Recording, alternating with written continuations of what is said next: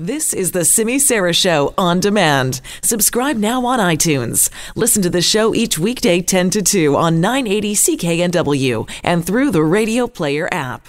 So, a couple of hours ago here on the show, we were talking with Global News reporter Richard Zussman about the report that was done, released late yesterday, by Vancouver former Vancouver Deputy Police Chief Doug Lepard. And this report looked into the actions of Gary Lenz, the former Sergeant at Arms at the BC Legislature. And this report was quite different from the other reports that have come out about the legislature scandal because it out and out says that Lenz was dishonest during an investigation into that scandal. Lepard says that Gary Lenz lied, both in oral and written submissions, to retired Chief Justice Beverley McLachlin. Remember, she authored the report that was commissioned by the province to look into those allegations of overspending. Now, McLachlin cleared Lenz of misconduct in her report. And then, even though he kept saying he wanted to stay on the job, Lenz suddenly retired last week, stepped down. In a statement, about this report, Lenz says that he rejects Lepard's conclusions and is adamant about his total honesty in his duties at the legislature. But here's the thing there's a couple of interesting nuggets in that report about the Premier's office and about when the Premier's office might have known about these allegations. We're going to hear what the Premier has to say about that in a moment. But first, let's go to Richard Zussman, our Global News online legislative reporter, to further break this down for us. Hi, Richard. Hey, Simi. Long time no talk to. Yeah, as you know, sometimes these yes. stories take on a life of their own, right? they do. Yeah. So let's talk about the. And I read. I remember reading this last night too, and thinking this was odd. It's yeah. that that there are allegations in the report that the premier's office knew about this months before it went public. Yeah, that's one of those things, right? I read the report as well. It was something you thought, well, that's interesting. And clearly it's become more than that. Uh, there have been a lot of questions around uh, the decisions made by Premier John Horgan's chief of staff, Jeff Meggs. And it's also rare that the premier stops and does a media availability uh, during the normal course of the day. Normally they're well uh, organized in advance. This time he took in uh, four and a half minutes worth of questions around this issue. And what Premier Horgan said is he was first notified around these potential allegations uh, in the summer of 2018, so three months before the Plecas report came out. Uh, he said he did not look at the investigation that was done by Plecas. He was informed of uh, the work that was being done by Plecas by Deputy Speaker Raj Chouhan. He told Chouhan, it's not my responsibility uh, to deal with this. Bring this to Jeff. Jeff Meggs is the chief of staff to the uh, to the premier. Meggs met with uh, Plecas uh, and uh, my, I think potentially Alan Mullen, but for sure Plecas, where Plecas uh, provided with him 50 pages of the Plecas report, including the allegations around the alcohol that was put into the back of Craig James's vehicle, which right. is what the Lepard report is about. That document was then left behind at a meeting, and Jeff Meggs shredded it. So the questions to Horgan were about, you know, when did you know about this? Right. And why was the document shredded? And who told Jeff to shred the document? The answer was, uh, Jeff decided to shred the document. It was not a document that was new information. It was not our document. We did not create the document and therefore we got rid of it. Uh, okay. Uh, let, us let, just first of all, I know sure. you just uh, you were in that scrum uh, where the premier was talking about this. Let's hear some of what he had to say, starting with when he was made aware of these allegations. I can advise you that uh, I was informed, I think it was last summer, uh, by the uh, deputy speaker that there were allegations of wrongdoing uh, in the clerk's office. Uh, he asked me to have a meeting with the uh, speaker. I said that wasn't my responsibility. firstly, because the, the Legislative Assembly is in the purview of the LAMC. More to the point, though, and I think this is critically important, I, it's no secret to those of you who've covered this place for a long time I voted against the appointment of Craig James for a myriad of reasons. Some of them were public, some of them were private. I felt that if there was allegations of wrongdoing, if I was involved, um, there could be a perception of bias. So I asked my chief of staff to take the meeting. He did.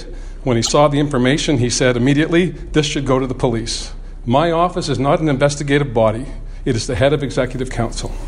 You know, Richard, that is so interesting because you can kind of tell uh, how like the level of concern in his voice Yeah. there, but clearly he felt the need to step out and talk about this today. Yeah, Simi, it was weird body language from John Yeah. Horgan. I spend a lot of time with him, and he's often jovial with the media, joking in the hallway, heading into, the, you know, this was not happy John. It was almost reminiscent of angry John before the 2017 election. He seemed frustrated, annoyed. Uh, he said that the media is blowing this out of proportion, uh, that this is not a significant issue. One of the other things, though, that I know Premier Horgan knows exists are his quotes from November when the Plecas or when uh, Lenz and James were first escorted Right. from the building. So let me read to you a few of those quotes. Okay. John Horgan, November 21st, 2018. Three months now after we know he first heard about these allegations. This is the quote, quote, I am unaware of what has led to the events of today, end quote. The next day, Scrum, November 22nd, quote, well, first I had heard of that was this morning. And when I talked to the house leader about that, he didn't advise me of that because it was dismissed immediately by everyone in the room. You know, these are things the question now will be, what did John Horgan know and when? Right. He says he knew there were allegations. He never looked at the report. He didn't know about the basis of the allegations. So those quotes could be that that's what he was referring to. I was surprised about what the allegations were, but it's now clear he knew about this months before it happened. So he's trying to claim plausible deniability here in this whole issue. I am also curious, though, and he alluded to it there, but what kind of bad blood there is bef- between the former Right. clerk and the premier. Yeah, and so John Horgan all along has made it clear that he was not supportive of Craig James as the clerk of the BC legislature.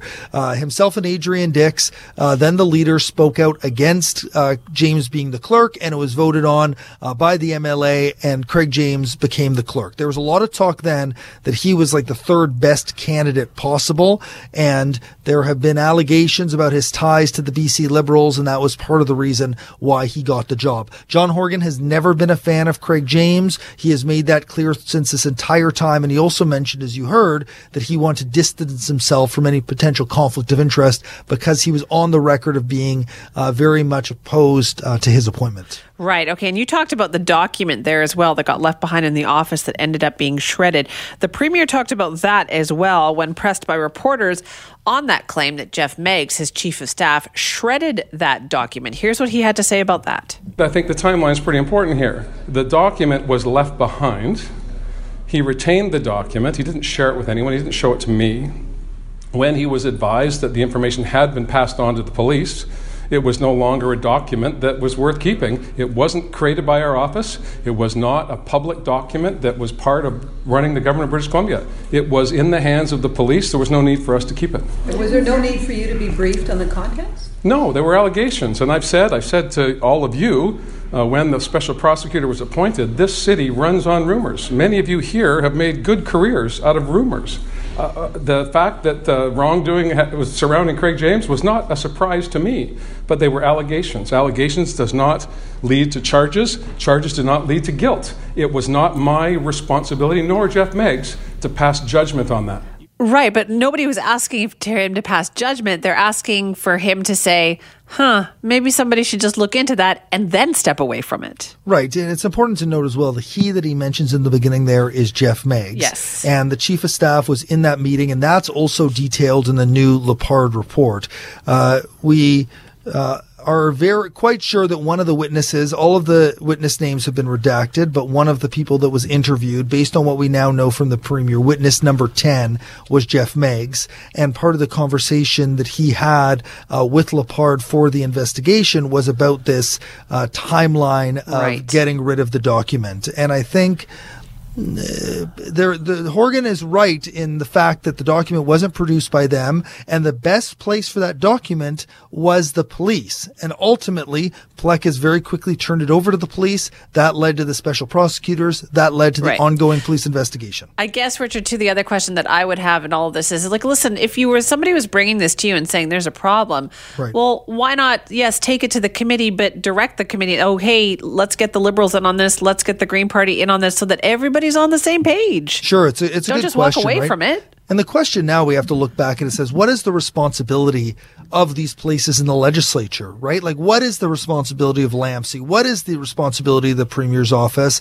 And I think ultimately these accusations of fraud, the premier and his chief of staff best thought were the responsibility of the RCMP and the police to investigate. Right. But I think in looking back, the legislature should have had a role here as well Yeah. at looking at wrongdoing and, and trying to close those gaps. You know, we've heard so many times there just weren't any rules here to gov- govern the sort of misspending that we saw. Right. So clearly they thought it was so radioactive that they didn't want to touch it. But if they had really done that, then nothing ever would have come to light.